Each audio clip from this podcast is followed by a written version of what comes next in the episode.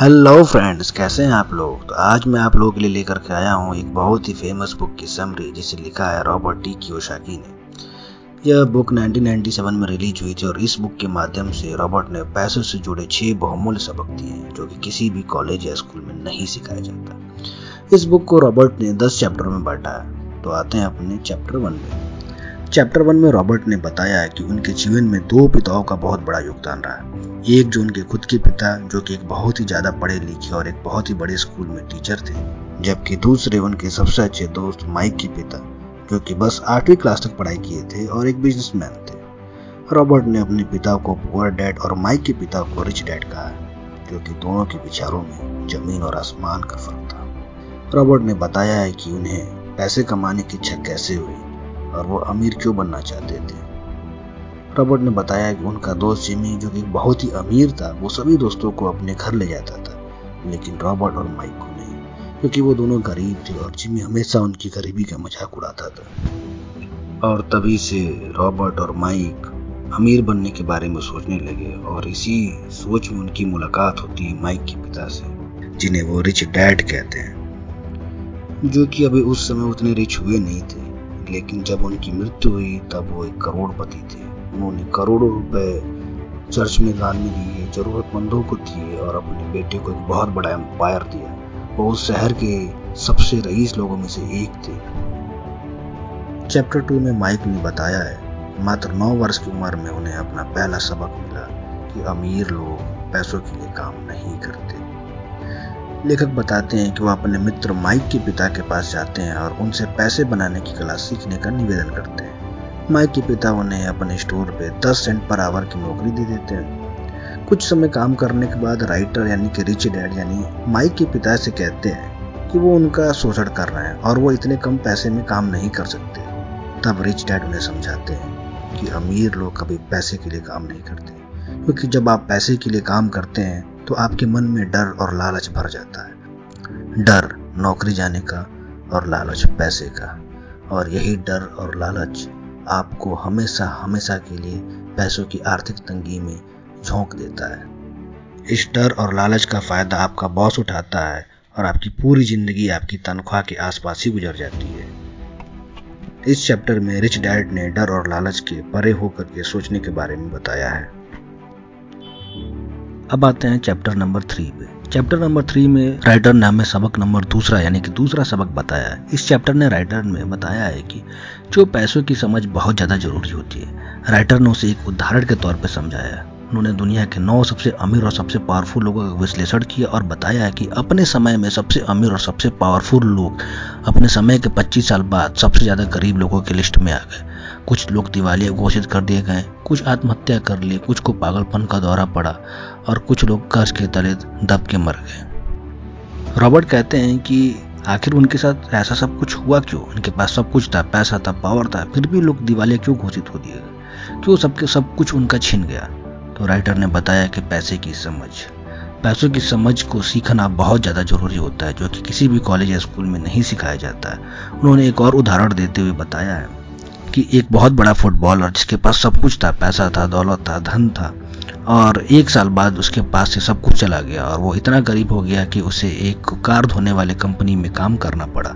और वो हमेशा ही अपने इस गरीबी का दोष अपने वकील, अपने दोस्त और अपने अकाउंटेंट को देता रहा। वो हमेशा कहता था कि यही लोग उसके पैसे लेकर के भाग गए, जबकि सच्चाई ये है कि उसके पास पैसे की समझ ही नहीं थी। इसलिए उन लोगों ने इसका फ़ायदा उठाया और उसके पैसे को लूट लिया। तो हमें पैसे की समझ बहुत ज़्यादा ज़रूरी होना चाहिए। अब आते हैं अपने चैप्टर नंबर फोर पे। चैप्टर नंबर फोर में राइटर ने हमें तीसरी सबसे ज़रूरी सबक दी है। उन्होंने बताया है कि अपने काम से काम रखो। लोग ज़्यादातर दूसरों के काम को अपना काम समझ लेते हैं। वो किसी के यहाँ नौकरी करते हैं, किसी के यहाँ जॉब करते हैं और उसी को ही अपना काम समझ लेते हैं और बस उसी से अपना काम रखते हैं। जबकि सच्चाई ये है वो आर्थिक तंगी में हमेशा हमेशा के लिए फंसने वाले हैं। उन्होंने उदाहरण के तौर पे बताया है कि जब मैकडोनल्ड के मालिक रे फ्रॉक को टेक्सास की एक यूनिवर्सिटी में स्पीच देने के लिए बुलाया गया तो वो वहाँ के स्टूडेंट से पूछे कि, बताओ, मेरा असली बिज़नेस क्या है? ज़्यादातर लोगों ने यही बताया है कि, बर्गर ही आपका असली बिज़नेस है। उन्होंने हँसते हुए कहा, नहीं, बर्गर मेरा असली बिज़नेस नहीं है। मेरा असली बिज़नेस है रियल इस्टेट।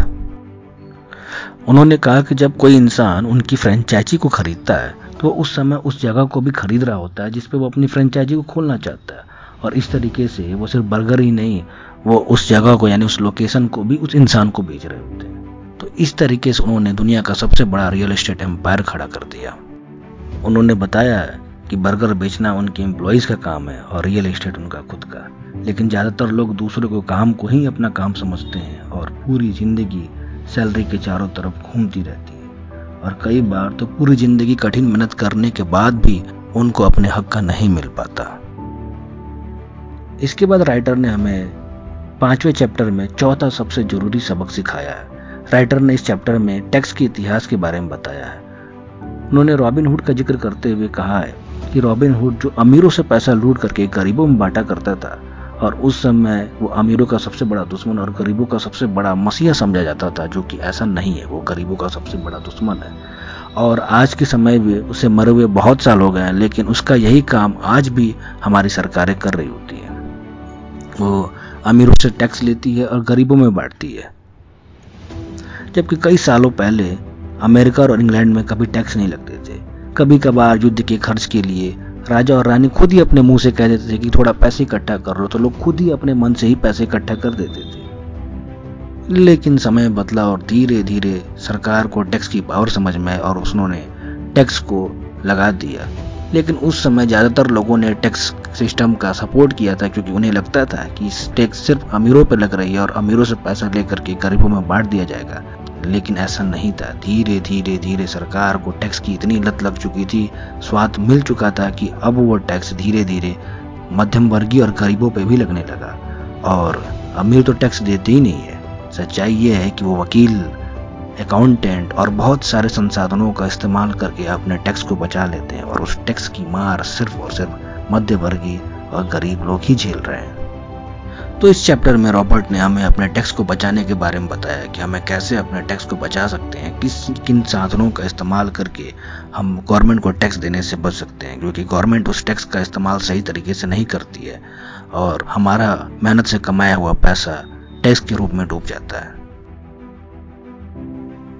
अगले चैप्टर चैप्टर सेवन में उन्होंने छठवा सबसे ज़रूरी और आखिरी सबक हमें दिया है, वह है, सीखने के लिए काम करो, पैसे के लिए नहीं। रॉबर्ट क्योसाकी बताते हैं कि एक बार एक लेडी उनका इंटरव्यू लेने आई और उसने बताया कि वो भी उनकी तरह एक राइटर बनना चाहती है। रॉबर्ट ने कहा कि मैंने आपकी बुक्स पढ़ी और आप बहुत अच्छा लिखती हैं। तो लेडी ने कहा कि मेरे दोस्त भी यही कहते हैं। फिर भी न जाने क्यों मेरी बुक्स बिकती नहीं है। रॉबर्ट ने उन्हें कहा कि ये एक नंबर है और इस पर मेरा एक फ्रेंड है जो आपको मदद करेगा। लेडी ने पूछा कि वो कैसे मदद करेगा? तो रॉबर्ट ने बताया कि वो एक सेल्समैन है और आपको सेलिंग करना सिखाएगा। तो वो लेडी वो महिला नाराज़ हो गई और वो बोली कि मैंने इंग्लिश में एमए किया है और अब मैं बेचना सीखूँगी, अब मैं सेल्स गर्ल बनूँगी। नहीं, ऐसा कभी नहीं हो सकता। और वो गुस्से में वहाँ से चली गई। रॉबर्ट कहते हैं कि वो ऐसे बहुत सारे लोगों को जानते हैं जो बहुत ही टैलेंटेड हैं, फिर भी पूरी ज़िंदगी पैसों की तंगी से मुझाते हैं, क्योंकि वो पैसों के लिए काम करते हैं, सीखने के लिए नहीं। तो हमेशा सीखने के लिए काम करना चाहिए, क्योंकि जब आपके पास स्किल होगी तो आपके पास नॉलेज होगा, आपको अपना सामान बेचने का तरीका पता होगा तो ही आप बेच पाएँगे। अदरवाइज़ आप किसी के यहाँ काम करके अपनी पूरी ज़िंदगी पैसों की तंगी में गुजारेंगे। तो ये था रॉबर्ट टी सीवाकी के छह लेसन छह सबक जिन्हों जो उन्होंने अपने बुक में दे रखी है।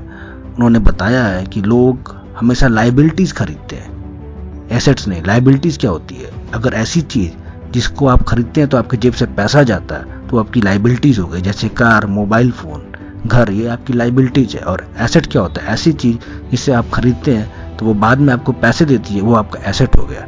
जैसे कि जैसे कि सोना गोल्ड डायमंड ज़मीन, ये सारे आपके एसेट्स हैं। तो क्या हमें मोबाइल नहीं खरीदनी चाहिए? क्या हमें कार नहीं खरीदनी चाहिए? रॉबर्ट ई बताते हैं कि नहीं, हमें मोबाइल कार, घर सब कुछ खरीदना चाहिए। लेकिन सबसे पहले मोबाइल या कार या घर नहीं खरीदना चाहिए। अगर आप पैसे कमा रहे हैं, आपके पास पैसे आ रहे हैं तो पहले उसके थ्रू आप कुछ एसेट खरीदिए।